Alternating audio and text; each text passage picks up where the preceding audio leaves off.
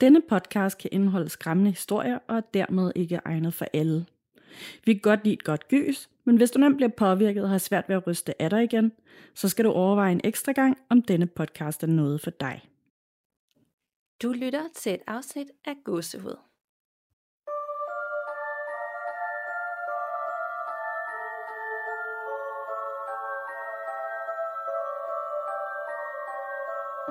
Hej Danika, Hej Nana og hej til alle, der lytter med, og velkommen til episode 115. Nemlig et, øh, et emnebaseret afsnit, og et af de første her, efter vi begynder at optage hver uge igen, og efterhånden også noget ret lang tid siden, vi har haft et emnebaseret afsnit, for så har vi haft et afsnit med Frederik, og ja, det føles som om det er flere måneder siden, men det er det måske også. Ja, det føles faktisk som om, det er virkelig lang tid siden, og det må det jo så også være, når du siger det. Og jeg, altså, jeg, har, jeg har helt sikkert savnet at lave det. Det er jo, det er jo skide sjovt at sidde og lave alt det der research, selvom det er et stort stykke arbejde også i forhold til at, ja, alle de Ja. andre afsnit. Ja, det er det. Der er meget mere i det, ikke? men man lærer også nogle ting, og man bliver måske skræmt på en anden måde end lytterberetninger. Og den her gang, der har vi jo måske også været sådan lidt øh, inspireret af Halloween og valgt noget af det, der skræmmer os allermest. Og vi ved ikke rigtigt, hvad hinanden har valgt, og det er jo super spændende, og også for jer, der lytter med måske, fordi så kan det være, at man får rigtig uhyggeligt. Nemlig. Men inden vi begynder at afsløre, hvad vi hver især har valgt, så skal jeg da lige høre, om der er sket noget hyggeligt hos dig siden sidst. Øh, det er der faktisk ikke. Nu er det også, øh, er det fire dage siden, vi er optaget? Ja. Ja, det, så det er ikke så, det er ikke så længe. Der skal virkelig ske meget, hvis der er. Og hvis der er sket noget, så har jeg fortrængt det eller glemt det. Jeg synes mere, der er sådan er fokus på generelt livet øh, i al almindelighed, og alle de ting, der skal ske, øh, når man står der, hvor jeg gør. Øh, og så er det selvfølgelig oktober, og jeg er sådan lidt træt af mig selv, at jeg ikke har udnyttet, at det er oktober øh, nok. Og jeg føler ikke, jeg har opnået den der Halloween-stemning, som jeg ellers normalt gør. Jeg har ikke opsøgt alle de der gode steder, jeg plejer, hvor man kan drive-through horror steder, eller ja, været inde i Tivoli og prøvet der, så jeg har heller ikke fået set så mange gyserfilm. Og nu er det jo øh, snart slut, og så føler jeg bare, at jeg har spildt hele oktober på ikke at blive skræmt. Det er jo dumt. Ja, det er lidt træls, og jeg må sige også, at jeg fik lidt min øh, Halloween-stemning ødelagt her den anden dag, da jeg skulle ned og handle, og der så lige pludselig var julevarer over det hele. Julepynt og juleslik, og jeg ved ikke hvad. Det kan man altså godt lige vente med til efter Halloween, synes jeg. Ja, der er man jo slet ikke mentalt endnu, og det er sådan lidt, det skal ikke blandes. Det er 1. november, hvor man starte med det. Vi skal lige have hele oktober med. Så faktisk synes jeg, at i protest, så øh, erklærer vi hermed, at i år, så tager vi også november med som spooky måned. Det var da en god idé. Ja. Så kan det være, at jeg også kan nå noget. Nemlig, så kan du i hvert fald nå at se alle de gode gyserfilm og serier og sådan noget, der ligger ude på alle streamingtjenesterne lige nu. Vildt god idé, det gør jeg. Men øh, yes. hvad med dig? Jeg håber, der er sket noget, noget rigtig spooky siden sidst. Jamen, det er der ikke, desværre. Øh, og den der mønt, den har heller ikke rigtig bevæget sig endnu, så altså, jeg tænker, at ja, altså, nu kan den blive liggende ind til, at jeg ligesom skal bruge den plads, den ligger på, men, øh, men jeg tænker, at der sker nok ikke så meget mere med den. Kan vide, du ved, sådan om et år, så stadigvæk hver gang sådan, nu har jeg kigget på mønten igen, og den har stadig ikke rykket sig. ja, men man skal jo ikke give op for tidligt. you never know, det vil også bare være ærgerligt at flytte den, og så ville det have sket dagen efter, ikke? jo, det vil godt nok være typisk. Så den, den, den, må, den må ligge der indtil, at den ikke ligger der længere. Nemlig.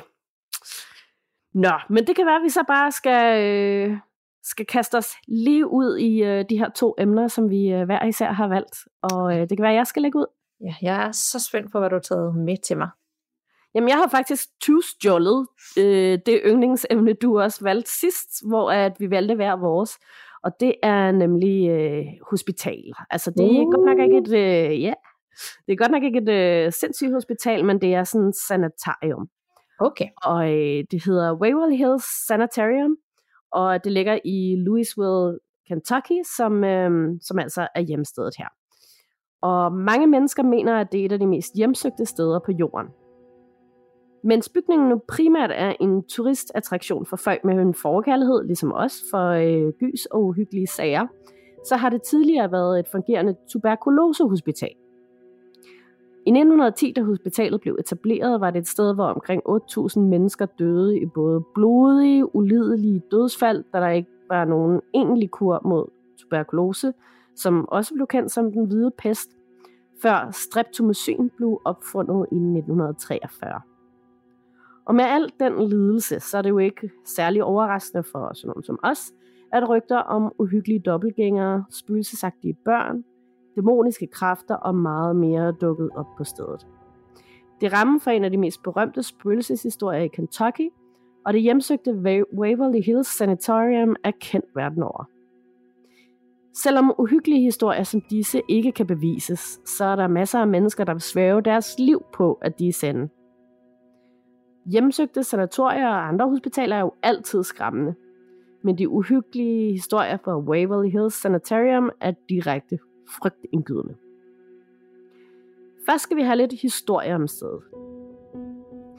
I det 19. århundrede var tuberkulose også kaldet den hvide død. Det var en af de mest frygtede sygdomme, og den var meget smitsom og farede gennem byer, hvor den krævede tusindvis af ofre, endda hele familier. Der var ingen kendt kur eller vaccine, og lægerne mente, at den eneste behandling var hvile, sund ernæring og masser af frisk luft. Tusindvis af patienter opsøgte behandlingscentre ude på landet og op i bjergene, hvor de var omgivet af den friske luft og selv i vinterens kulde. Louisville er bygget i en lavt liggende dal i Kentucky, og miljøforholdene, vejrforholdene viser sig at være et fremragende for spredningen af tuberkulose, og det tjente Louisville den tvivlsomme ære af en førsteplads i USA for at have den højeste infektionsrate. I 1910 blev der således bygget et hospital med 40 senge på en bakke, men det blev lynhurtigt overfyldt med patienter. I 1926 blev Waverly Hills Sanatorium bygget med som et topmoderne behandlingscenter for tuberkulosepatienterne. Nogle af dem overlevede utrolig nok, men det anslås, at 10.000 vis døde der. Det var svaret til cirka 1 i timen, da epidemien var på sit allerhøjeste, så det er altså rigtig, rigtig mange mennesker. Udover eksponering for frisk luft, blev patienterne behandlet med eksperimentelle indgreb, og et af dem involverede bestråling med ultraviolet lys i håbet om, at det ville dræbe de bakterier, der havede lungerne. I et andet indgreb blev lungerne pustet op med kirurgisk implanterede balloner. Og nogle patienter blev udsat for hydroterapi, som desværre ofte førte til livstruende lungebetændelse. En anden behandling, kaldet pneumothorax, gik ud på at tømme de inficerede dele af lungerne. En anden terapi var thorakoplasti, som var en blodig kirurgisk procedure udført som en sidste udvej for de mest desperate tilfælde. Her blev brystet skåret op, og muskler og samt op til syv ribben blev fjernet i håb om, at overfyldte lunger så ville have mere plads til at udvide sig, og man kunne trække vejret tilstrækkeligt ind i brysthulen. Men det var desværre sådan, at færre end 5% af patienterne, der fik den her thoracoplasty, overlevede. Mens et lille antal patienter kom sig, så øh, tog de fleste, der kom til Waverly Hills derfra ved hjælp af The Body Shoot, som øh, oversat ville hedde Lige-skakten. Det var en tunnel, der førte fra sanatoriets ligehus til et nærliggende jernbanespor. Ligene blev altså sendt ned igennem dødstunnelen via et motoriseret jernbane- og øh, kabelsystem for at blive båret væk med så lidt opmærksomhed som muligt. Personalet mente nemlig, at hvis patienterne vidste, hvor mange der rent faktisk døde på hospitalet, så ville de få et alvorligt psykisk tilbageslag i deres terapi. I slutningen af 1930'erne begyndte tuberkuloseepidemien at aftage. Og i 1943 udryddede man næsten sygdommen helt med opdagelsen af antibiotikummet streptomycin. I 1961 lukkede sanatoriet, og det genopnåede et år senere som Woodhaven Geriatrics Sanatorium. Men forholdene var heller ikke gode lige frem i Woodhaven. Der var mange patienter her, som blev udsat for elektrochokterapi, som var meget udbredt på det tidspunkt. I 1982 lukkede staten Kentucky sanitariet på grund af patientmishandling. Og efter alt den død, smerte og svige, der skete inden for murene, så anses Waverly Hills jo altså nu for at være et af de mest hjemsøgte steder i USA. Stedet blev siden solgt til privat eje, og øh, den nye ejer der ville bruge stedet til at bygge et indkøbscenter og verdens største statue af Jesus. Så han rev alle bygninger ned, bortset fra hovedhospitalet, som var fredet og dermed beskyttet som et nationalhistorisk sted. Han forsøgte derfor at få fredningen omstødt ved at lade vandaler komme ind og grave rundt om fundamentet for at svække bygningen. Huset blev forladt og overladt til vind og vejr og til 20 og vandaler. Til synlandet så troede den her ejer nemlig, at øh, hvis huset forfaldt, så kunne han gennemtrumfe sine planer om at rive det ned. Så der blev ikke gjort nogen indsats for at forhindre folk i at komme ind i palæet og gøre, hvad der passede dem. Så belysningsarmaturer, apparater, døre, gelænder, toiletter og endda VVS-rør blev stjålet. Og alt det, som 20'erne ikke tog, det blev beskadiget eller ødelagt af vandaler, og øh, interiøret blev også yderligere ødelagt af vandskader fra utætheder i taget og fra svigtende tagrender, som jo altså ikke blev vedligeholdt. Ejendommen blev sidst solgt i øh, 2003 til familien øh, Mattingly. Og på det her tidspunkt florerede der en hel del historier om hjemsøgelser på det forladte og ødelagte hospital. Familien Mattingly etablerede Waverly Hills Historical Society for at rejse midler til den omfattende renovering, der var nødvendig for at genoprette hospitalet til dets oprindelige tilstand. Og øh, som det er nu, så tillader de også stadig, at der er guided ghost tours derinde. Og det er så nu, vi kommer til øh, spøgelserne, spøgerierne og øh, al den paranormale aktivitet, der er blevet meldt om skulle ske inde på stedet.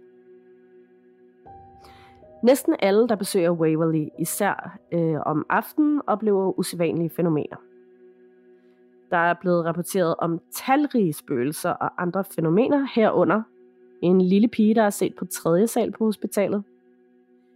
En lille dreng, der leger med en læderbold. En gammel kvinde med blødende hænder og håndled i længer, der løber fra hoveddøren og skriger, Hjælp mig! Nogen må redde mig! men hun løber skrigende bort, hvis man nærmer sig hende. En mand i en hvid kilde går rundt i køkkenet og kafeteriet.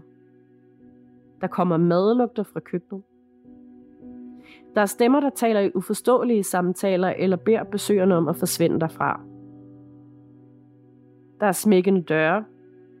Der er set en ligevogn, som kører op og afleverer kister – der er mørke skikkelser, eller shadow people, altså skyggevæsener, som passerer ind og ud af døråbninger i de lange mørke korridorer. Der er lys i vinduerne, som ikke burde være der. Og så er der selvfølgelig masser af mystiske lyde og fodtrin på gangene og i de tomme værelser. Der skulle efter scene være mest aktivitet på fjerde sal, som især er brygtet for skikkelsen af en mand, der krydser korridoren. På femte sal er værelse 502 berømt for to selvmord. I 1928 blev en sygeplejerske fundet hængende i et lysarmatur i værelset. Hun var 29 år gammel, gravid og ugift.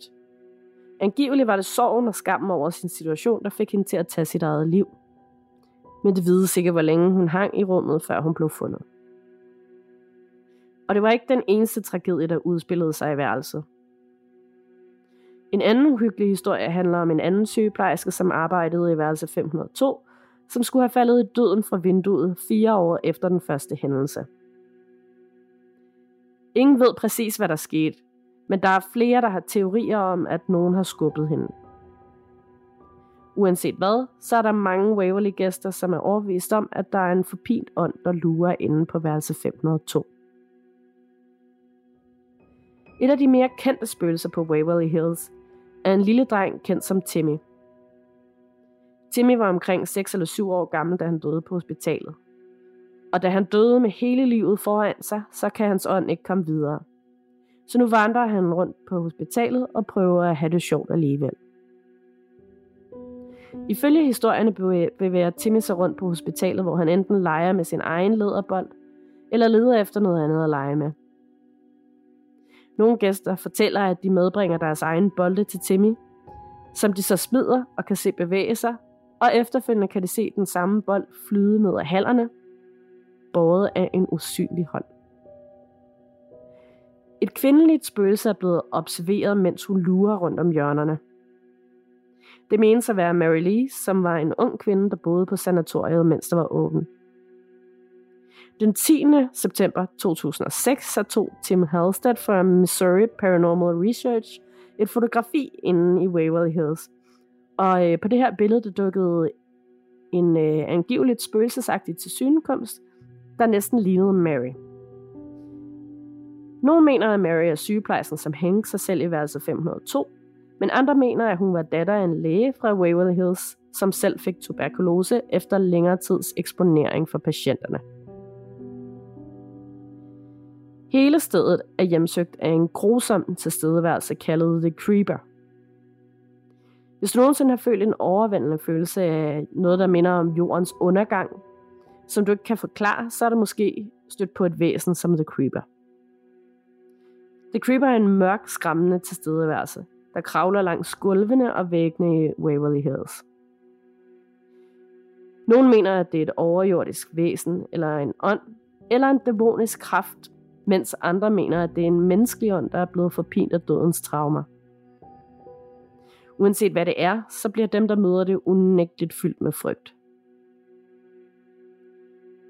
Dobbeltgængere, som i den her verden er en type ånd, der kan efterligne udseendet, stemme og væremåden af en vær eller en genstand, som de støder på. Og øh, det resulterer i, at du kan se på tværs af et rum og få øje på en nøjagtig kopi af dig selv. Eller noget, der ser ud til at være sin, din søster, som er i gang med at kvæle en kat, selvom du ved, at din søster elsker katte. Tourguides på Waverly Hills har berettet om, at de har set dobbeltgængere i sig selv og af andre. I nogle tilfælde var dobbeltgængerne næsten identiske, bortset fra, at der var store sorte huller der, hvor øjnene skulle have været. Keith H. og Troy Taylor er blandt paranormale efterforskere, som har observeret og registreret fænomener ved Waverly. Taylor siger, at hans besøg i Waverly i 2002 er den første gang, han nogensinde blev rigtig skræmt af uhyggelig aktivitet.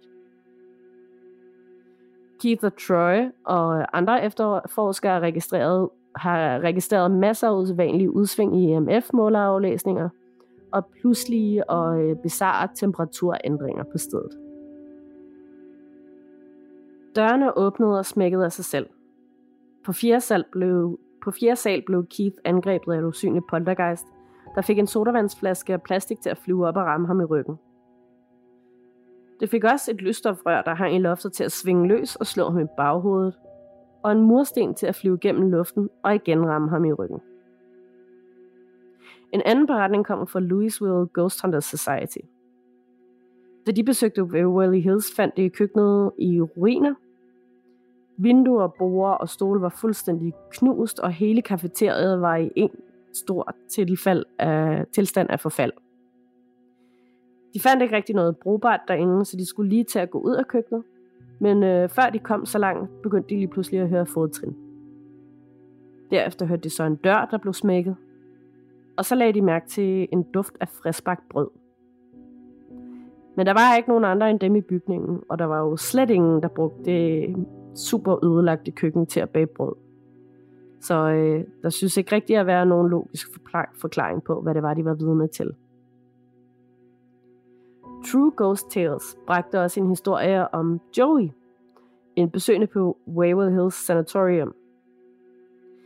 Efter Joey og et par af hans venner lærte om stedets uhyggelige historie, tog de der til for at øh, se, om de kunne få deres egen hjemmesøgte oplevelse. Og det må man sige, det fik de.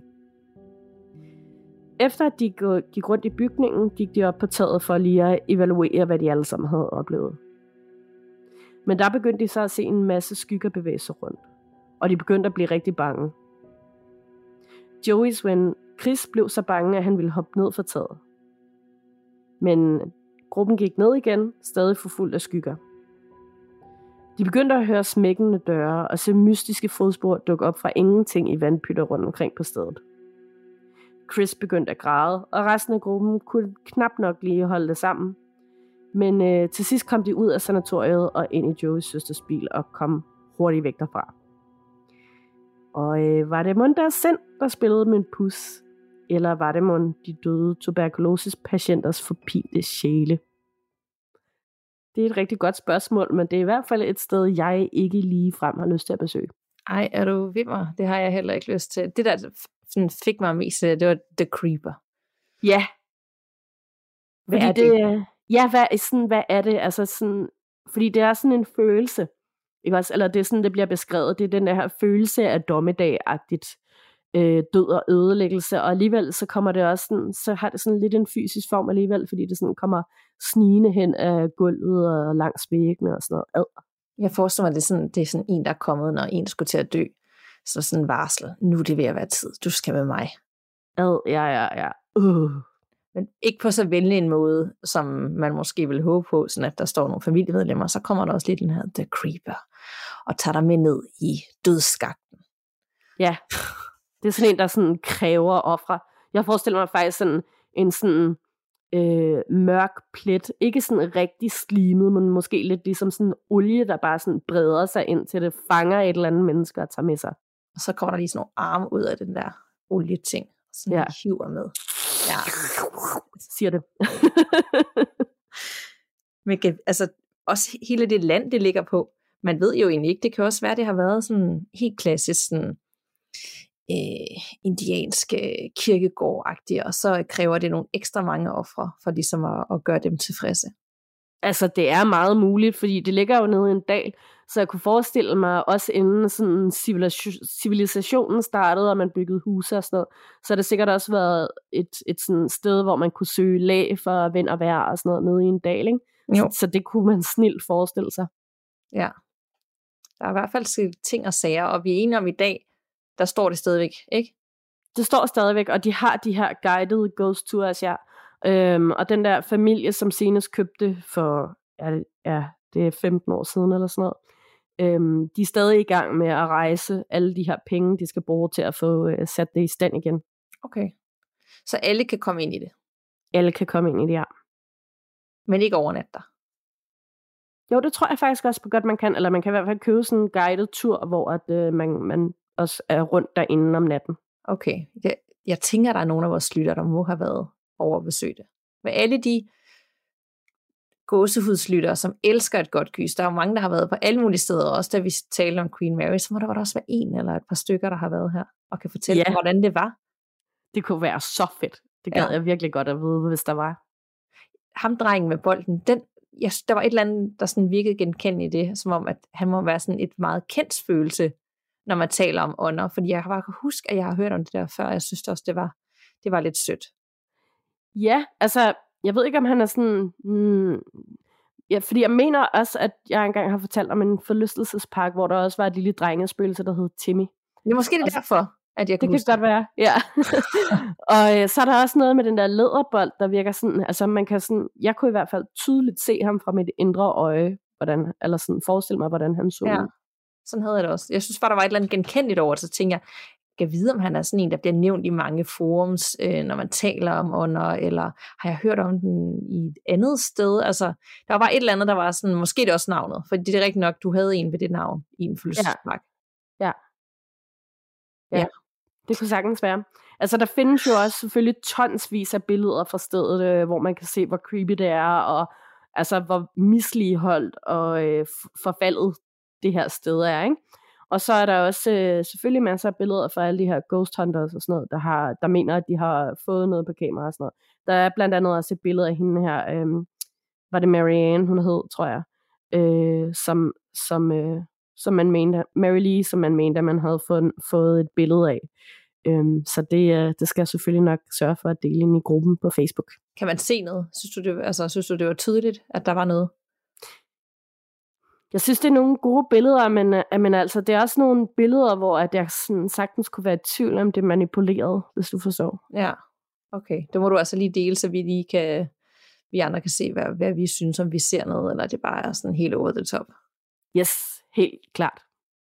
Er du klar til det emne, der skræmmer mig allermest, eller et af de emner, der skræmmer mig allermest? Jeg er super klar. Og øh, vi er altså på niveau med The Hatman og Skyggefolk og overnaturlige spil som The Elevator Game, i hvert fald hvis du spørger mig.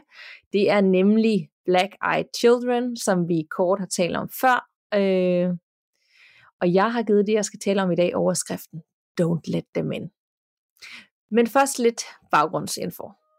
Fordi øh, Black Eyed Children er især en amerikansk moderne legende om små paranormale væsener, der ligner børn mellem 6 til 16 år, med den her meget blege hud og sorte øjne. De ses ofte blaffe eller tikke langs vejkanten, eller banke på hos mennesker i håbet om at blive lukket ind. Og når man først lukker den ind, så starter der efter sigende en hel kavalkade af ulykker med ofte dødelig udgang. Og de her fortællinger om Black Eyed Children har eksisteret siden 1980'erne. Men det var især efter 1996, det tog fart, da et opslag skrevet af Texas-reporteren Brian Beale om to påståede møder med Black Eyed Children, det gik viralt. Og efterfølgende har det især fyldt meget på creepypasta forums og Reddit, hvor folk fra hele verden har delt deres historier om mødet med de her uhyggelige og skræmmende børn, som faktisk slet ikke er små børn, men højst sandsynligt noget meget ukendt og ubehageligt. Nærmest som øh, små monstre, der vil overbevise os om, hvorfor de skal lukkes ind. Og det er helt klart en myte, der spiller på vores frygt, og ikke mindst den her dybt foruroligende idé om, at de yngste af vores art er ude på at ødelægge os. De manipulerer og kan skifte form, og derfor så er der mange, der tænker, at vi er ude i noget ondt og nærmest dæmonisk og meningsløst. Fortællingerne begynder normalt med, at børnene kommer hen til nogen større eller bil. Øh, de holder ofte deres ansigter sådan lidt skjul af hætter eller store sweatshirts, og de øh, begynder med det samme og beder om hjælp. Deres stemmer er som regel mærkelige eller monotone, og de ord, de siger, det handler som regel om, at de skal finde deres forældre, eller de skal bruge en telefon til at kontakte deres forældre. Så de kører virkelig på øh, samvittigheden, og hvor synd det er for dem, og hvor meget hjælp de har brug for. Og de siger også nogle gange, at de er kolde, eller sultne, eller tørstige. Men på trods af deres unge alder, så har de her børn tendens til at være meget veltalende.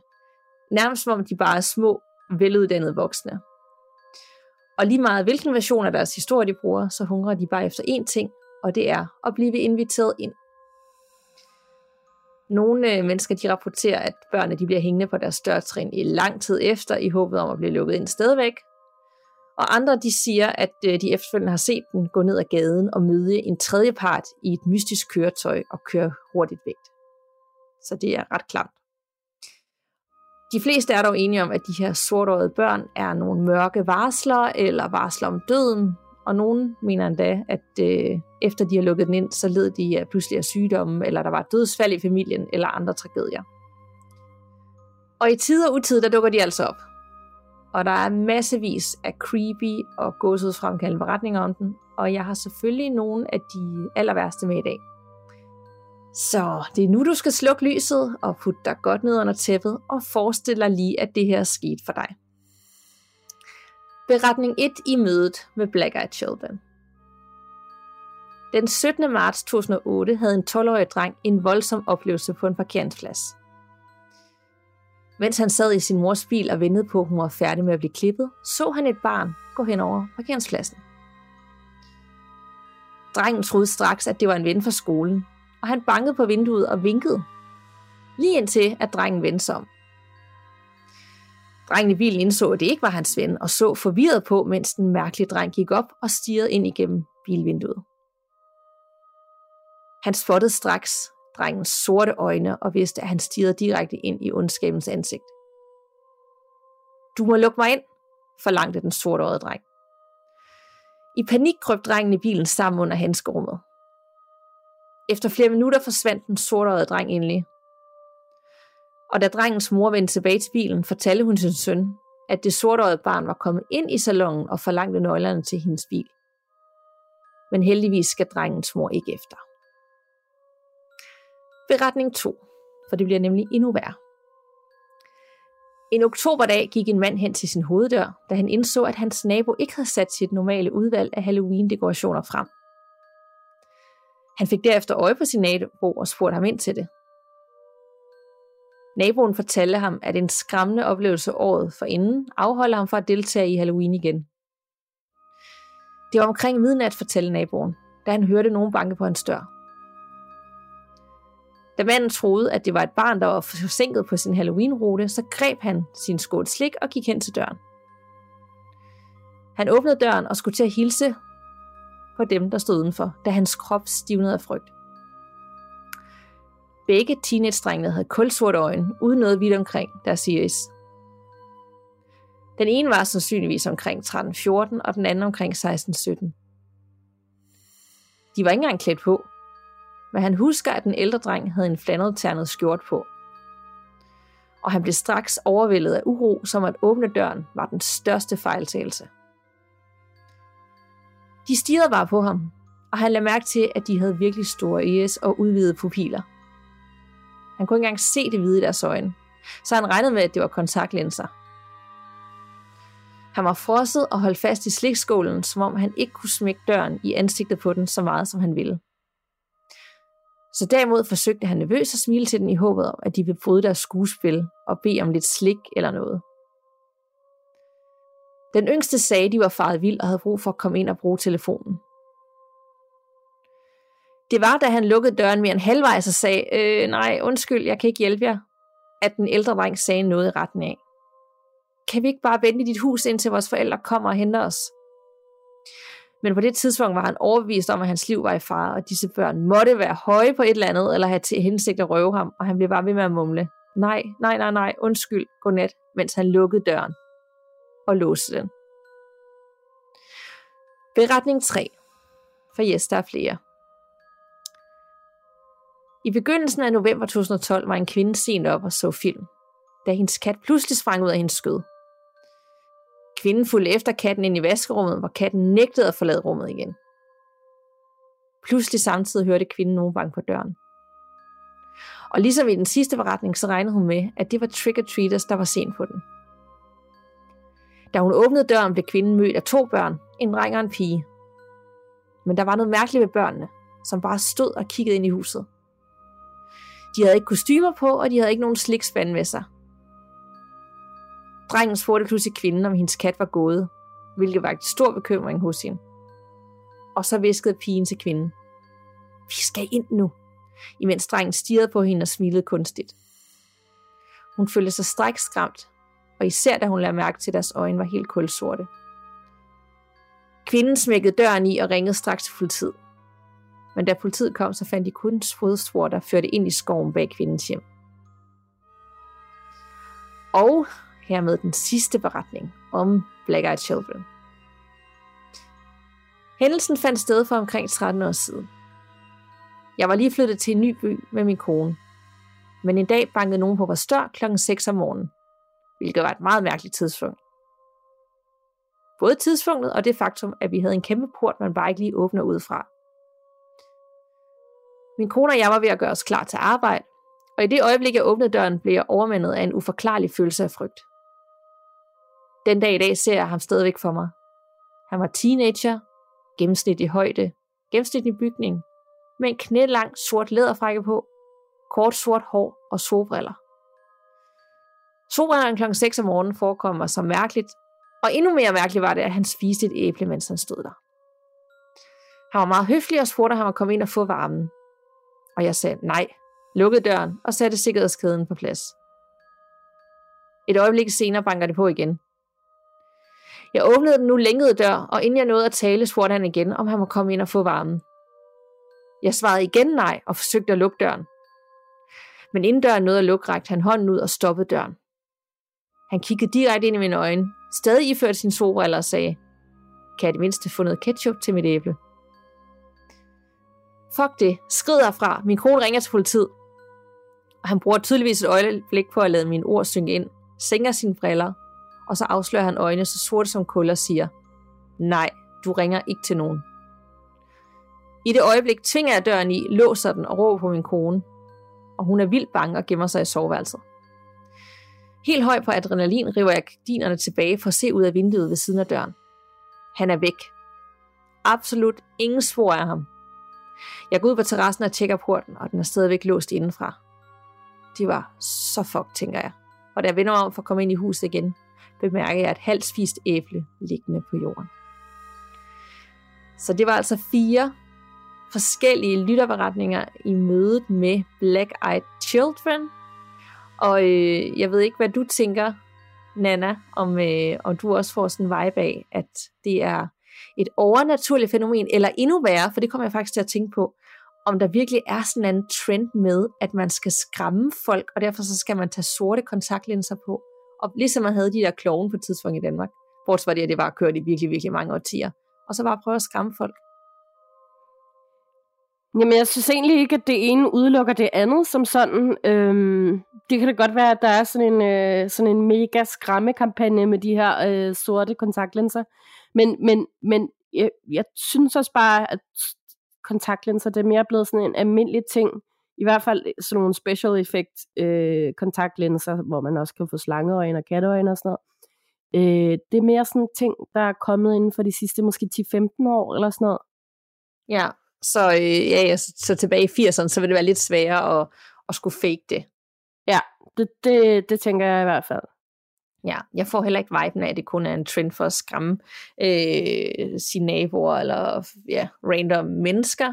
Øh, hvad, altså, jeg tror, det der er så klam for mig ved det her det emne, det er, at et, det er små børn, som egentlig taler som voksne, og, ja. og har noget mærkeligt tøj på, og går sådan lidt monoton, og taler monoton, og ser ud, som de gør, og smiler kunstigt. Altså lidt ligesom, jeg får sådan lidt vibe, ligesom The Smiling Man-agtig. Altså, ja. det er sådan nærmest, ja, manipulerende agtigt, de sådan shapeshifter ting. Øh, men hvad er det, altså, er det et varsel om noget dårligt øh, sker, fordi de få gange nogen har lukket nogen ind, fordi de har fået dårlig samvittighed, det er jo børn, det er synd for dem, de fryser, de er sultne, øh, så rapporterer folk jo også om, at så lige pludselig, så er der en eller anden, der bliver virkelig alvorligt syg øh, kort tid efter, eller der sker kun uheld i familien, eller så, øh, så, så hvad, hvad er vi ude i? Hvad er deres hensigt, og hvorfor sker det? Er det aliens? Altså, hvad, det kan være alt muligt.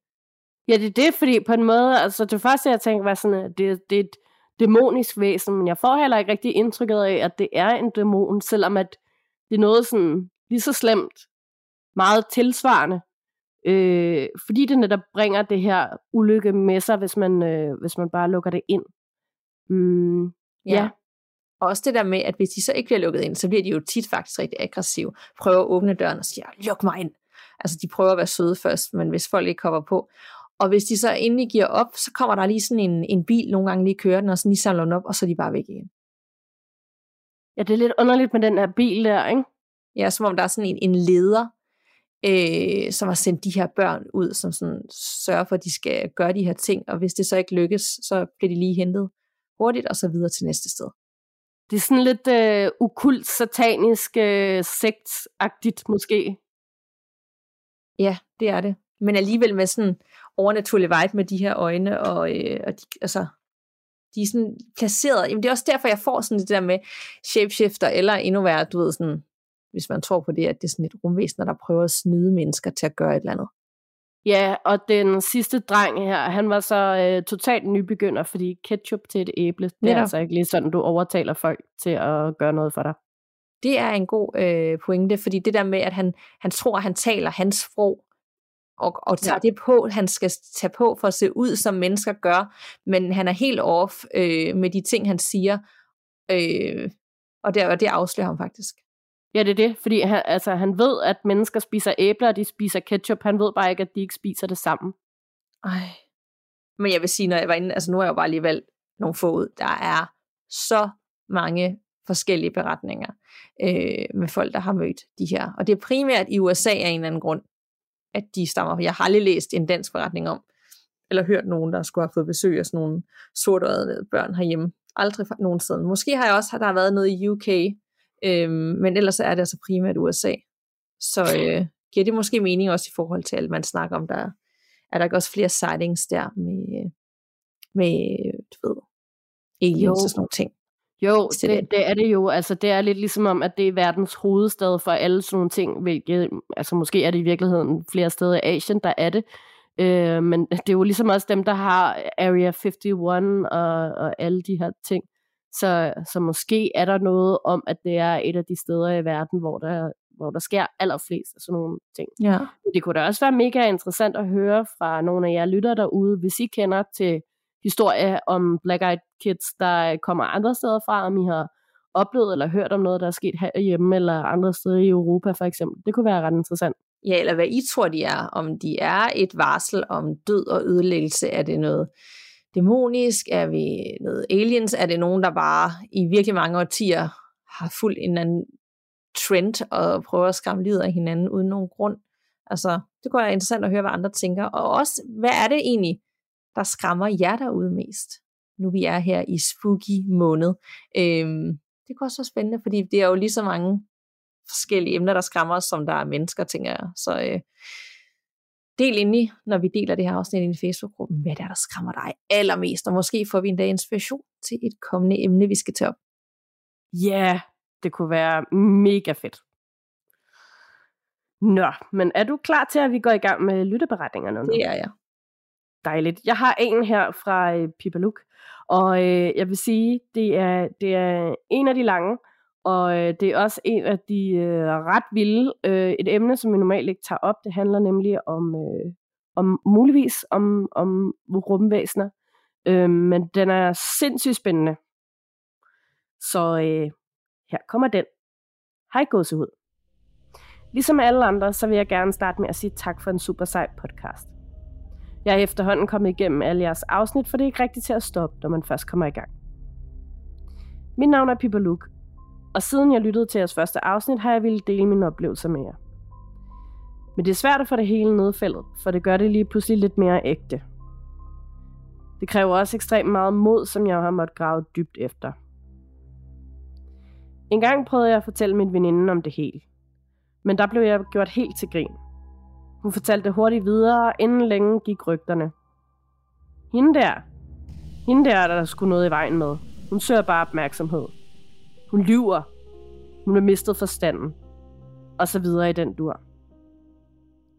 Jeg blev utrolig såret, og jeg lovede mig selv, at jeg aldrig ville fortælle det til nogen igen. Jeg synes ikke, det var værd at bringe op, og jeg ville ikke give folk det forkerte indtryk. Jeg følte, det var nemmere og bedre at pakke spørgsmålene og frygten væk, lige indtil nu altså. Jeg ved, det er et emne, som I har det svært med, og tro mig, det har jeg også. Men om ikke andet, så får jeg i hvert fald lettet hjertet nu. Det har været en hård byrde at gå med det selv, og nu skal det simpelthen bare være slut. Done, finito, videre med livet. Da jeg var lille, led jeg meget af søvnparalyse. Min barndom har været hård, og jeg har altid skulle klare mig selv. Jeg voksede op med en alkoholisk mor, og så behøver jeg vel egentlig ikke uddybe det mere. Det hele hænger vist godt sammen, ikke? Det var slemt, specielt fordi jeg ikke fik den hjælp, som jeg havde brug for. Hver dag og nat var et mareridt, som jeg aldrig kunne vågne op af. Og sådan var det i stort set hele min barndom. I hvert fald indtil jeg kom op i 15-16 års alderen. Jo ældre jeg blev, jo mere fik jeg styr på mit liv, og jo bedre gik det. Jeg begyndte også at få den hjælp, jeg havde behov for, og søvnparalysen blev efterhånden en sjælden ting. Kort sagt, så er det ikke noget, jeg har dealet med i mange år. Indtil sidste år altså. Og det er nu, jeg kommer til den svære, klamme del. Mit hjerte hammer af, og nu må det bare briste eller bære. En aften sidste år, da jeg var gået i seng, havde jeg meget svært ved at falde i søvn, men det lykkedes lige til sidst. Lige den dag var mine gardiner og soveværelse gået i stykker, men heldigvis bor jeg i en lejlighed, så det er ikke bare sådan lige, man kan kigge ind. Pludselig som et lyn fra en klar himmel, følte jeg, at jeg vågnede bræt. Jeg følte, at jeg var i en lidt mærkelig tilstand. En helt ny følelse, som jeg simpelthen bare ikke kan beskrive. Det var som om tid og sted ligesom flød sammen. Som om der blev fjernet et lag af virkelighed, og alt kunne ske. En form for forventning dirrede i hele rummet. Mens jeg lå der og ikke fattede, hvad pokker der skete, kom der et skarpt, helt hvidt lys, som oplyste hele rummet. Jeg kunne ikke se andet end hvidt med hvidt på, og jeg kunne ikke røre en eneste muskel. Jeg husker en summende lyd, en virkelig mærkelig lyd, og ordet gammel dukkede op i min hjerne. Husk lige på det. En meget gammel lyd. Det var stadig en gåde, hvorfor det ord dukkede op i min hjerne. Jeg nåede dårligt at tænke tanken til enden, før der blev helt sort omkring mig. De næste ting, der skete, kom i brudstykker, så jeg er ikke helt sikker på, om jeg får alle detaljerne med. Jeg vågnede på en briks, der stod i midten af et rum. Jeg kunne kun bevæge mit hoved en smule, og jeg så, at jeg var i et rundt værelse. Væggene så underligt bølgende og pulserende ud, næsten som om de træk vejret. Jeg kunne også lugte en lugt, som var totalt ukendt for mig. Det er som om, den lugt har sat sig fast, og at jeg nu kan lugte den, mens jeg fortæller det her til jer. Det er en slags slimet, brændt og metallisk lugt. Tre væsener står omkring mig. Tre små væsener med kæmpe store sorte øjne. Jeg husker ikke alt, hvad der skete, men smerten, den husker jeg desværre alt for tydeligt.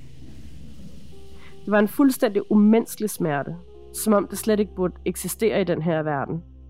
En fuldkommen dyrisk smerte. Jeg mærkede små hænder eller fingre nærmest grave sig ind under min hud, og de befamlede mig over det hele. Mine organer, min hjerne, muskler, sener og knogler. Alt.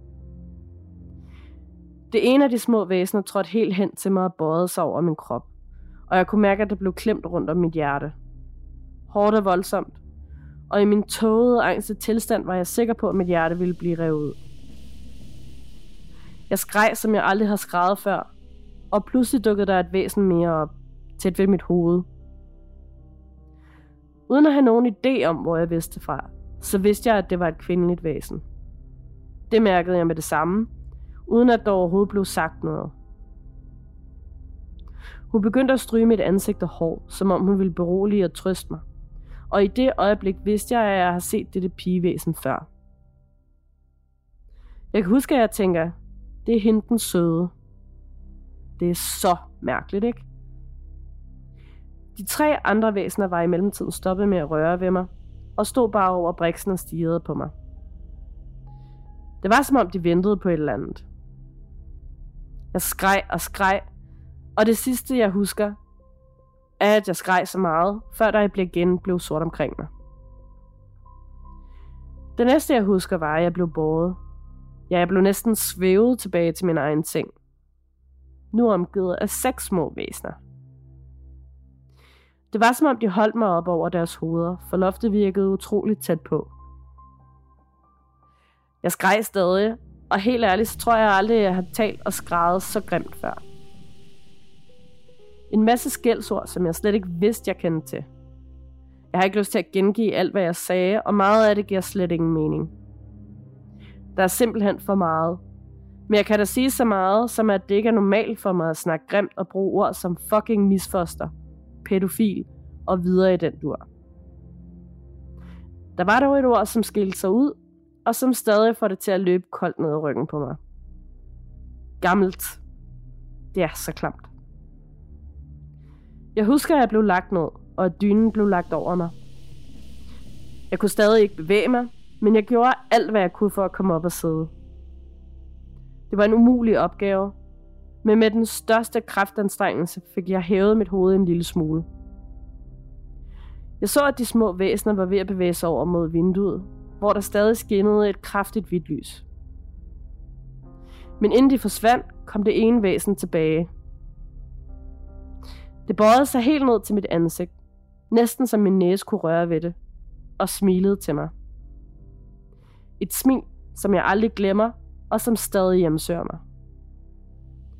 Øjnene var helt tomme, og der var intet menneskeligt at spore der. Kun mørke. Jeg panikkede fuldstændig og prøvede at få min krop til at lystre mig. Jeg forsøgte at falde ud af sengen, men i det jeg gjorde det, tog væsenet fat i mit baghoved og slog det ned i mit sengebord. Det er det sidste, som jeg helt sikkert kan huske. For med det slag, jeg fik, så var det som om jeg kom til mig selv. Ikke som om jeg vågnede af en drøm, men som om at jeg bogstaveligt talt kom til mig selv efter en vild slåskamp. Jeg fandt mig selv siddende på sengen med armene slået rundt om mine knæ, mens jeg rokkede frem og tilbage. Væk var de små væsner og det skarpe hvide lys. Men det var alligevel, som om en smule af lyset havde sat sig i rummet. Som om der er nogle steder, der er videre end andre steder. Jeg sad der og prøvede at forstå, hvad der lige var sket. Jeg havde ondt i hele kroppen, og mit hoved dunkede. I den tilstand fik jeg slæbt mig ud af sengen, så jeg kunne være sikker på, at jeg var der, hvor jeg skulle være, og at jeg var den, jeg skulle være.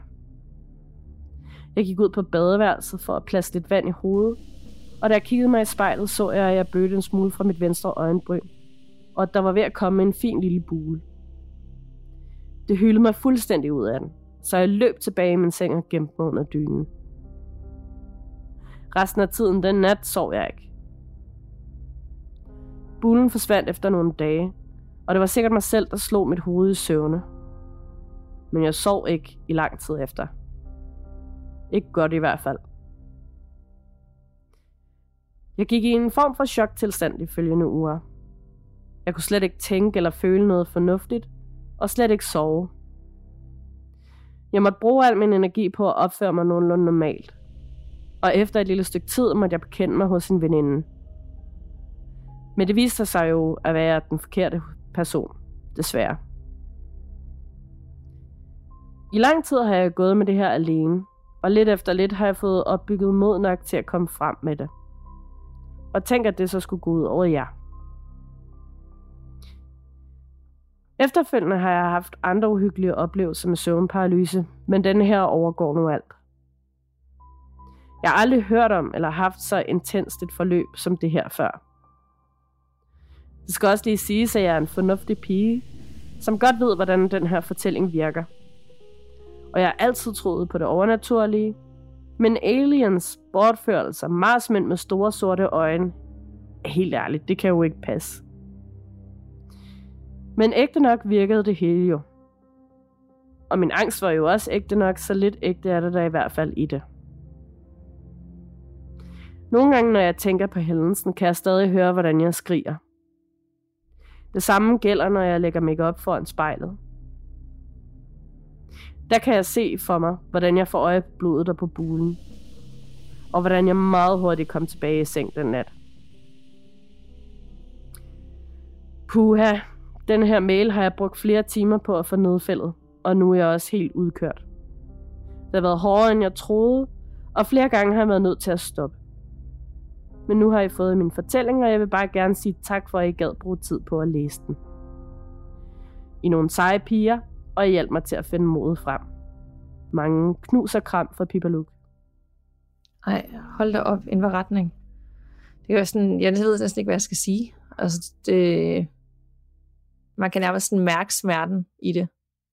Ja, det er det, altså, det, og ja, hvor skal man lige starte? Øhm, øh, hold kæft, jeg synes med, at det er voldsomt sindssygt modigt at sende den her mail til os og åbne sig op omkring det.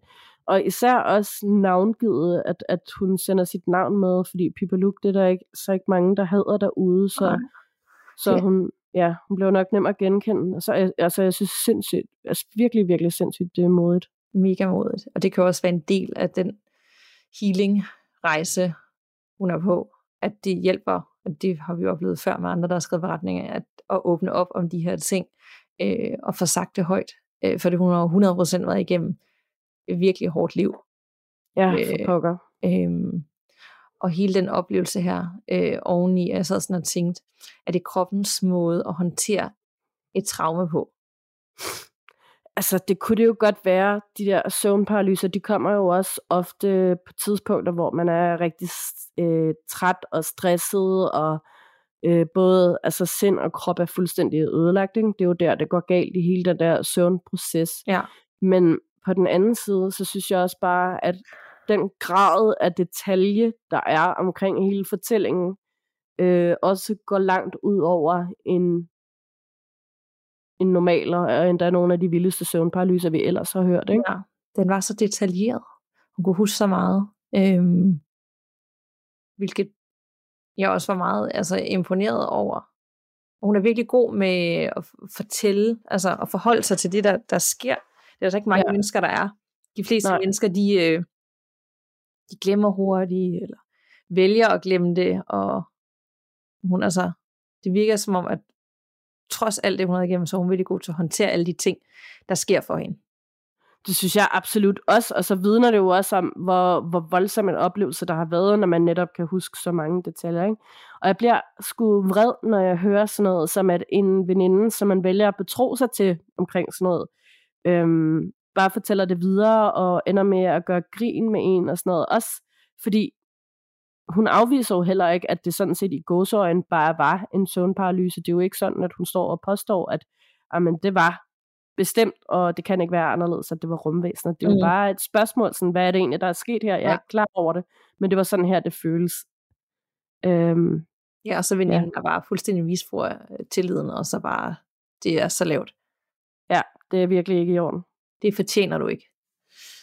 Ej, Nej. jeg meget spændt på også at høre andre, der lytter med lige nu, hvad de tænker om det. Øhm, i forhold til den. Fordi det er sådan en af dem, jeg lige skal sådan, altså jeg føler sådan, jeg skal lige sidde og tænke lidt over det, og forholde mig til det.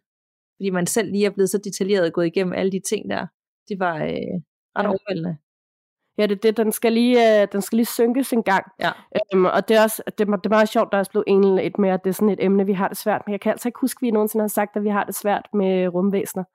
Øhm, men i hvert fald, hvis vi har sagt det, så er jeg da i hvert fald blevet meget mere nysgerrig over efter de sidste par beretninger, vi har haft Mhm. omkring det, øh, må jeg sige.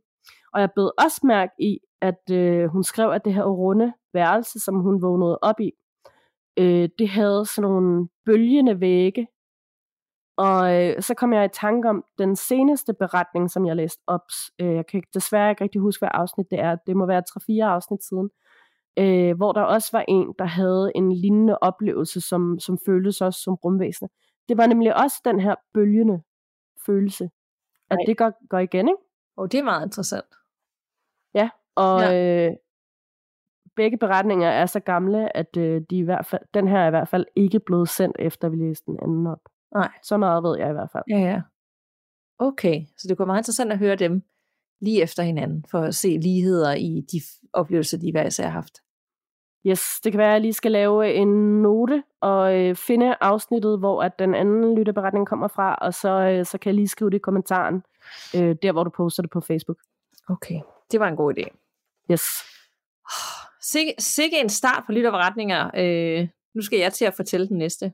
Det skal jeg nok gøre godt. Jeg skal bare lige lægge den anden lige fra mig. Er du klar til en Jeg er virkelig, mega klar. virkelig, virkelig creepy lytterberetning for S? Så jeg derude, sætter jeg godt til rette og lyt godt med. Jeg er en meget ny lytter og har indtil nu kun hørt ganske få afsnit. Men hvor er jeg glad for at have fundet jer. Endnu mere glad blev jeg, da jeg fandt ud af, at man kunne dele sin egen historie med jer. Så længe jeg kan huske, har jeg oplevet overnaturlige og uforklarlige ting. Jeg er i dag 39 år og bor sammen med en mand og en datter på snart 8 år. Min morfar døde i 1989, men inden da havde jeg et tæt forhold til ham. Min mor boede på daværende tidspunkt med en mand, som ikke behandlede hverken min mor eller mig godt. Og denne mand var ligeledes årsagen til, at min mor ikke nåede ind til hospitalet en dag, hvor min morfar trak vejret for sidste gang. Siden da har han vist sig flere gange. Første gang var en vinternat, hvor min mor og jeg stadig boede sammen med ham, der ikke behandlede os godt. Jeg husker, at jeg vågnede en nat, hvor jeg sov min egen halvhøje seng, hvor jeg nedenunder havde et skrivebord. For enden af sengen stod min morfar og sagde, det skal nok gå. Jeg passer på jer. Og noget tid efter lykkedes min mor og jeg at slippe ud af kløerne på denne mand. En anden dag var min mor og jeg på besøg hos min mormor. Hun lavede altid dejlig mad, som vi spiste med velbehag. Jeg huskede, at vi snakkede om min morfar, og pludselig begyndte et lille lys at bevæge sig rundt i spisestuen. Som et ur, hvor i solen reflekterer. Og dette lille lys var der længe og forsvandt i det øjeblik, hvor min morfars gamle radio begyndte at spille. En anden oplevelse var, da jeg og min mor og nye stedfar, og han er altså en god mand og et fantastisk menneske, og jeg flyttede ind på den gård, de akkurat havde købt. Årstallet er 2001, og gården var igennem generationer gået i arv, hvorfor vi var den første familie, der købte gården. Det startede i de små. Følelsen af at blive overvåget, når man var i bad. En kraftig lugt af kage, julemad osv. For eksempel bare på en helt normal sommerdag. Da det var en gård, var der samme år så ikke nogen naboer i nærheden. På et tidspunkt blev min ene hest alvorligt syg. Hun blev så syg, at hun endte med at være indlagt 14 dage på Landbohøjskolen. Dog uden at der nogensinde blev fundet en fysisk årsag. Dette kommer jeg tilbage til. Ofte havde både min stedfar og jeg en følelse af, at nogen holdt øje med os og skyndte på os, når vi for eksempel skulle fodre. Hændelsen tog til, og en aften, hvor jeg er gået tidlig i seng, fordi jeg skal møde tidlig næste morgen på et bosted, hvor jeg arbejdede det sidste år med gymnasietid. Jeg lægger mig i sengen og falder i søvn. Omkring en time senere vågner jeg med et sæt ved, at mit anlæg, står på gulvet, uden at være sat i stikkontakten, og det spiller på fuld styrke. Jeg blev så bange, at jeg en alder af 18 år gik ned og lagde mig på en madras for enden af sengen hos mine forældre. Dagene gik, og en fredag eftermiddag, hvor jeg er alene, oplever jeg pludselig, at vores hund og to katte, alle tre med øjnene, følger noget i luften, og efter de alle tre flygter ind under sofaen. Jeg føler at mærke en kvindelig energi, som forsvinder ud i gangen ved trappen, der fører op til første sal. Jeg bliver så skræmt, at jeg tager vores hund og kører hjem til en veninde. Samtidig ringede jeg til mor og sagde, at jeg ikke kom hjem, før de kom hjem. Noget tid efter vågnede jeg midt om natten. Jeg vågner ved en følelse af, at der er et barn, der hopper i min seng. Halvt i søvn slår jeg ud med armen efter det, der hopper. Jeg vågner lidt mere og sætter mig op i sengen og tænker, hvad i alverden var det? Jeg lægger mig ned igen. Og i det samme føler jeg, at nogen lægger sig ovenpå mig og overtager min krop. Jeg bliver lammet og ude i stand til at bevæge mig. Jeg forsøger at skrige for at kalde på mine forældre, men der kommer ingen lyd. Jeg føler, at mine læber kryber sammen, og jeg får svært ved at trække vejret. Dette står på i måske 30 meget lange sekunder. Og da det ophører, løber jeg ned ad trappen og gennem huset og vækker mine forældre. Og endnu en gang sover jeg på en madras på gulvet. Den næste morgen går min far ud i den ene af vores staldbygninger. Han kravler op ad en stige op gennem en loftlem, som altid har stået åben. Vi har aldrig den tid, vi har boet der, haft lukket den. Men pludselig lukker lømmen i og rammer min far i hovedet. Han kommer noget chokeret ind i vores bryggers og fortæller, hvad der er sket. Jeg fortæller videre om min oplevelse fra natten, og imens vi står og snakker, der falder pæren med fatning ud af lampen, som hænger op over os. Vi bliver nu enige om at kontakte en klaverjant, da der foregår flere og flere uforklarlige ting i vores hjem. Der går et par uger, før klaverjanten kan komme. Og de uger, der går, begynder vores radio i køkkenet at spille højt om natten, mens jeg en sen aften ser et ansigt bag mig af en dværg med et pokerlignende ansigt. Derudover oplever jeg, at den kongelige porcelænsfigur, som jeg ejede fra min farmor, pludselig rykker sig inde i et vitrineskab, mens min veninde og jeg sidder på værelset. Min far begynder at opleve, at der i tiltalende grad bliver skyndt på ham, når han fodrer om aftenen, og han ser ofte skikkelsen af en ældre mand med hat, som står ved vores lade og holder øje med os. Manden ved laden ser vi alle tre uafhængigt af hinanden. Efter et par uger kommer de to klaverianter, som fortæller, at der er flere i huset. Manden er en tidligere ejer, som er sur over, at der i gang i 1920'erne er blevet solgt noget jord fra. Og det er ligeledes ham, som skynder på os, når vi er i stallen. Hun fortæller videre, at han skræmmer gårdens dyr. Videre kan hun fortælle, at den mindre staldbygning ikke kun har blevet brugt til dyrehold, da dyrene døde af uforklarlige årsager. Klavianten spørger videre ind til min ene hest, som har været syg. Hun spørger, om den har været syg, hvilket vi bekræfter. Og hun fortæller, at den har været syg på grund af den dårlige energi. Hun fortæller videre, at der er et ældre par, som går gennem huset. Kvinden er død på grund af sygdom i lungerne, og hun har svært ved at trække vejret. Hun fortæller også, at vi har en dværg i huset, som driller os. Hun fortæller, at han blandt andet holder øje med os, når vi er bad, og at han har gjort mig forskrækket en aften udenfor, og hun kan fortælle, at han har vækket mig ved at hoppe i min seng. Huset bliver renset, og der går et par år, før vi mærker noget igen. Men efter noget tid begynder vi en renovering af den ene længe. Længen, hvor den omtalte loftlem var. Her får jeg bygget en fed lejlighed i to etager. Men det var dog ikke længe, før jeg om natten begynder at høre fodtrin. Trinene kommer op ad trappen og går igennem min stue og ind til soveværelset. Og det sker dagligt. En nat efter en fødselsdag i familien har jeg en veninde sovende. Min veninde og jeg ligger og snakker i soveværelset. Og pludselig flyver en statue af en engel hen ad gulvet i min stue. Vi bliver begge meget skræmte og vælger at sove med lyset tændt. Næste morgen fortæller vi om det ved morgenbordet, mens min mors to veninder begge har oplevet fodtrin i løbet af natten. Noget tid efter vågner jeg adskillige gange, da det nede under lyder som om, at der bliver kastet rundt med tingene på min fars lager, som ligger under min del af lejligheden. Min første tanke er, at der er indbrud, så jeg ringer til mine forældre midt om natten, som begge sover i hovedhuset. Men der er absolut intet. I 2012 møder jeg så min mand. Vi har et brændende ønske om at starte en familie sammen, men det er ikke så let for os. Min forældre skal på et tidspunkt på ferie, hvorfor min mand og jeg bor på gården for at passe dyrene. En morgen går jeg ud for at fodre hestene kl. 6 og går derefter i seng igen. Jeg vågner lidt efter ved, at der ved siden af min seng står en lille mørkhåret pige med lysebrune øjne og en lyserød frakke med to rækker mørke knapper ned ad maven. Pigen har et lille glitrende spænd i håret. I hånden holder hun en mand. Hun siger, Hvordan kommer babyen ned gennem skorstenen, når julemanden kommer med hende? Jeg sætter mig op i sengen og siger, Hvad siger du? Hvorefter hun gentager, Jeg siger, når babyen kommer, er den ikke så stor, så det kan den sagtens. Herefter forsvinder pigen og manden, og jeg tænker, hvad fanden var det? Og min mand siger, hvad var det? Jeg hørte det også. I mellemtiden har min mand og jeg købt et hus, som vi er ved at renovere. Da vi skal skifte taget, er skorstenen så dårlig, at vi ender med at rive den ned. Vi begynder at opleve nogle mærkelige ting, og vi hører meget tydelige fodtrin og knirkende gulve, mens min mand vågner ved at se en dreng stå ved siden af vores seng. Drengen har intet ansigt, men vender siden til, når han går ud mod gangen. Kort tid efter bliver jeg gravid med vores datter. Hun er ikke særlig gammel, før hun begynder at give udtryk for at være bange. Hun har kun ganske lidt sprog, da hun fortæller, at pigen driller, og at manden gør mig bange. Hun er redselslagen og tør det sidste ikke være på sit legeværelse. Da hun en dag kigger på mig og siger, Mor, hvorfor tager damen hovedet af? Bliver jeg redselslagen og siger noget i stil med, det må du da nok sige, det er godt nok fjollet. Herefter vælger min mand og jeg at kontakte en klaverjant. Hun ankom om at få dage senere, og hun fortæller, at der er en mand i huset, og fortæller, at han er nært tilknyttet mig. Hun fortæller, at det er min bedste far, og hun fortæller også, hvilket årstal han var gået bort. Hun siger videre, at han er der for at passe på os, da han godt ved, at vi har været en svær periode igennem.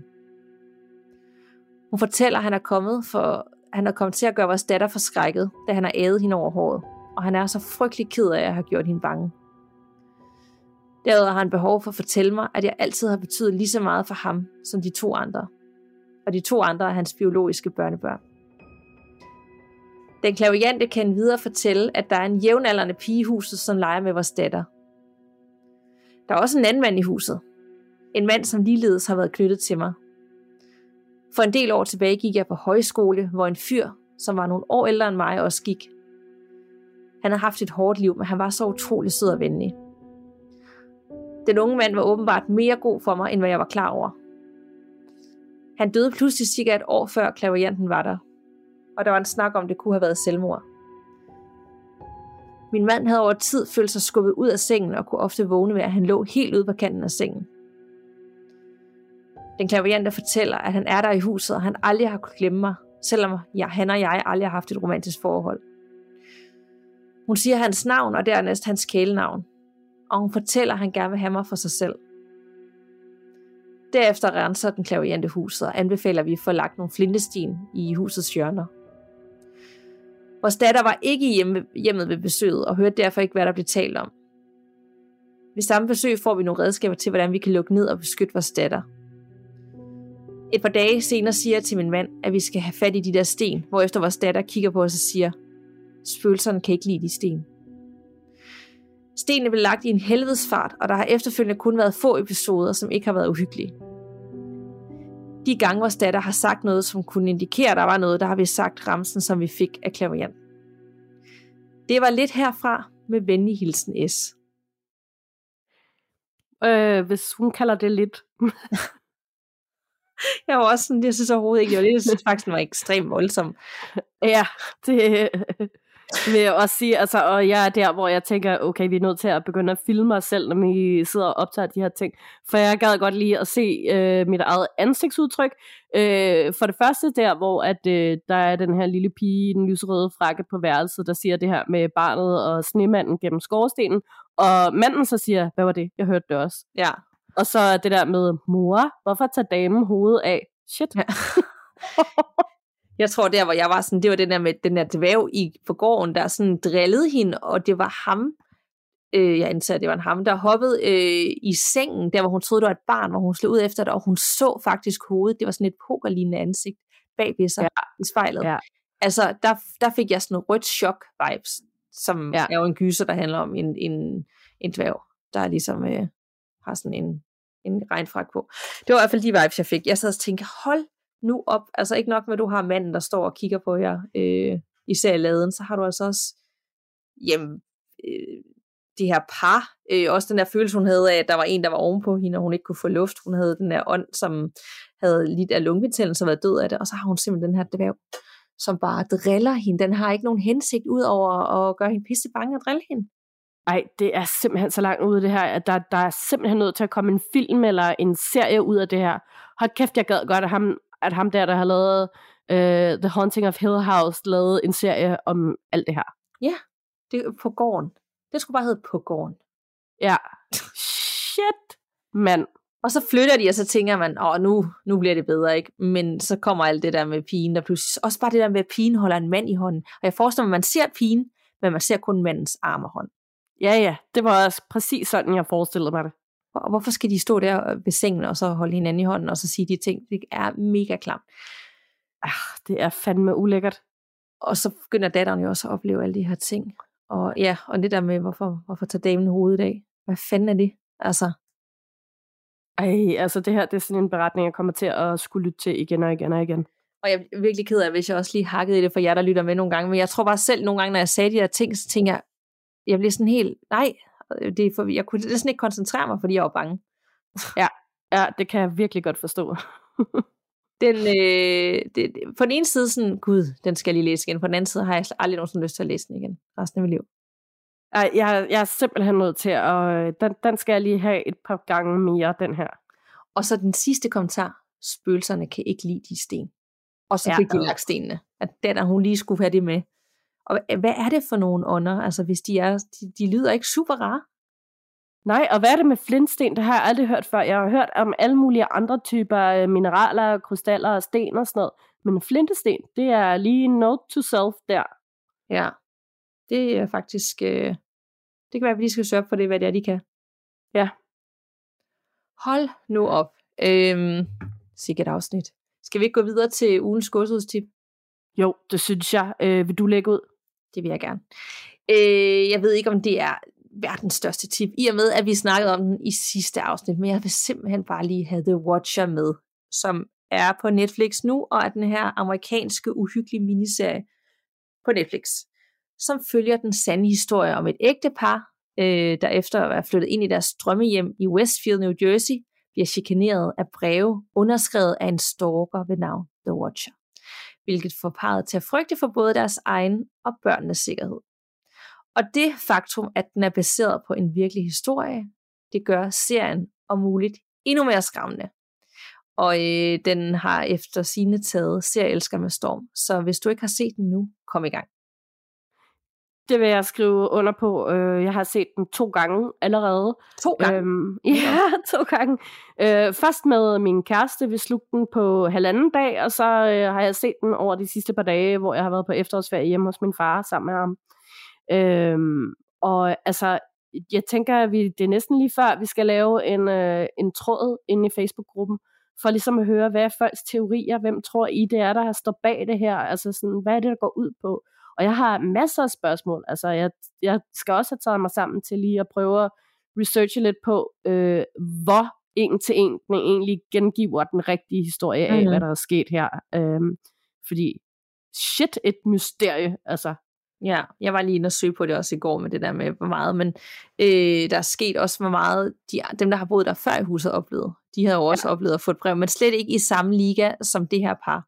Jeg kan ikke engang huske, hvor mange år de nåede at bo i, bo i huset, inden de flyttede igen. Men øh, ja, der, er- der er i hvert fald helt klart øh, nogle ligheder, men selvfølgelig så er serien jo nok gjort lige det værd. Ja, selvfølgelig, der skal jo også være noget underholdningsværdi. Ja. Så hvad har du med?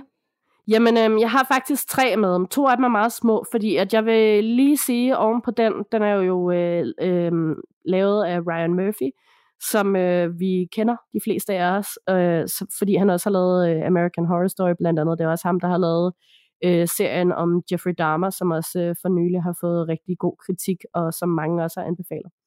Og øh, han står som sagt også bag American Horror Story, og øh, så har han lavet en lille spin-off-serie, som hedder American Horror Stories, øh, hvor at, øh, der indtil videre er kommet to sæsoner ud på Disney+. Og øh, det er øh, enkelte afsnit, hvor at det bare er en historie per afsnit, og øh, det klæder faktisk formatet rigtig meget. Især sæson 2, synes jeg, er virkelig, virkelig god med nogle små gys. Og øhm, så nåede jeg også lige at se, at der er kommet en ny serie på Netflix, som hedder 28 Days Haunted. Og den handler om et øh, eksperiment, hvor at tre forskellige paranormale efterforskningshold skal ud på tre forskellige beliggenheder, og der har de så 28 dage til at løse, løse et paranormalt mysterium. Det er nemlig en serie, jeg skal til at gå i gang med selv. Og det sidste, jeg har med, det er en serie, jeg har set på Netflix, som hedder The Devil in Ohio. Og øh, den handler om en teenage pige, som flygter fra en satanisk kult, og øh, der ender hun på et hospital, hvor Dr. Susanne Mathis ender med at tage hende med sig hjem, mens de venter på at finde en plejefamilie. Men pigen er mærket. Hun har nemlig det her meget særlige, nye, friske ar på ryggen. Og øh, den sataniske kult vil gerne have hende tilbage, så øh, selvfølgelig bliver den her stakkels familie udsat for lidt af hvert. Hold nu op. Ja. Der er virkelig nok at gå i gang med her øh, slutningen af oktober, og vi tager jo november med, så det er jo helt perfekt. Så vi kan fylde ja. de mørke tid med alle mulige gode, uhyggelige serier. Jeg glæder mig. Lige præcis. Også mig. Og tusind tak for jer, der allerede har tippet os om gode steder, vi skal tage hen og tage på ghost hunting. Der var øh, en, der skrev, var det Folketeateret? Det tror jeg faktisk, ja. det var, og det synes jeg var en skide god idé. Det er en skide god idé. Den er i hvert fald skrevet bag hvis man, hvis man må, altså komme ind ud over. Det ved jeg jo ikke. Det er jo nok, når man lige skal høre den om. Ja, det er lige det. Det finder vi ud af. Det, det finder vi ud af. Fedt. Ja.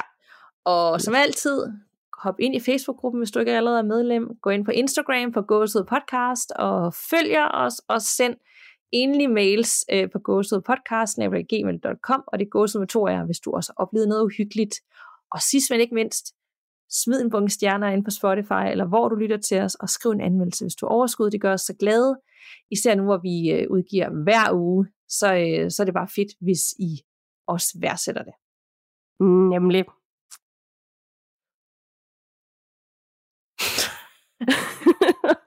det skal vi, vi er helt væk. ja, fuldstændig. Puh, det var også hårdt. Det var det, ja. ja. jeg skal, det, der, er, der er noget energi her, vi lige skal styre på, tror jeg. Det går nok fredag og sådan noget, men vi bevæger os kun i lyset, og vi er overhovedet ikke interesseret i at tage nogle af jer, der ånder, der lytter med, og siger mærkelige ting på alle vores optagelser med hjem. I må godt blive inde i optagelserne, øh, så vi kan få en dejlig og rolig weekend uden forstyrrelser. Skal vi ikke sige det, Nana? Jo, tak for det. Godt, tak for snakken. I lige måde. Vi lyttes ved. Og pas på derude. Man ved jo aldrig, hvad der venter bag den næste dør.